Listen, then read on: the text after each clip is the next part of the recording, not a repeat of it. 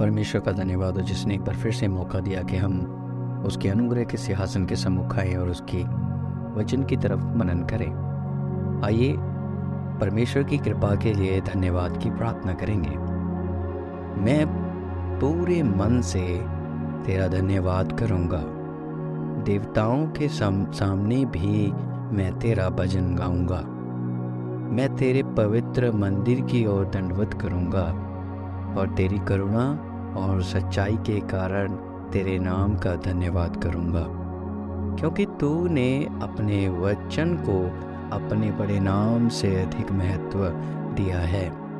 जिस दिन मैंने पुकारा, उसी दिन तूने मेरी सुन ली और मुझमें बल देकर हयाव बंधाया। हे यहोवा, पृथ्वी से सब राजा तेरा धन्यवाद करेंगे। क्योंकि उन्होंने तेरे वचन सुने हैं।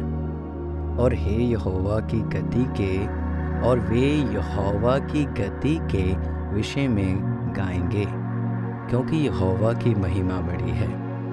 यद्यपि यहोवा महान है तो भी वह नम्र मनुष्य की ओर दृष्टि करता है, परंतु अहंकारी को दूर ही से पहचानता है। चाहे मैं संकट के बीच में रहूँ तो तो भी तू मुझे जिलाएगा। तू मेरे क्रोधित शत्रुओं के विरुद्ध हाथ बढ़ाएगा और अपने दाहिने हाथ से मेरा उद्धार करेगा। यहोवा मेरे लिए सब कुछ पूरा करेगा। हे यहोवा, तेरी करुणा सदा की है। तू अपने हाथों के कार्यों को त्याग ना दे।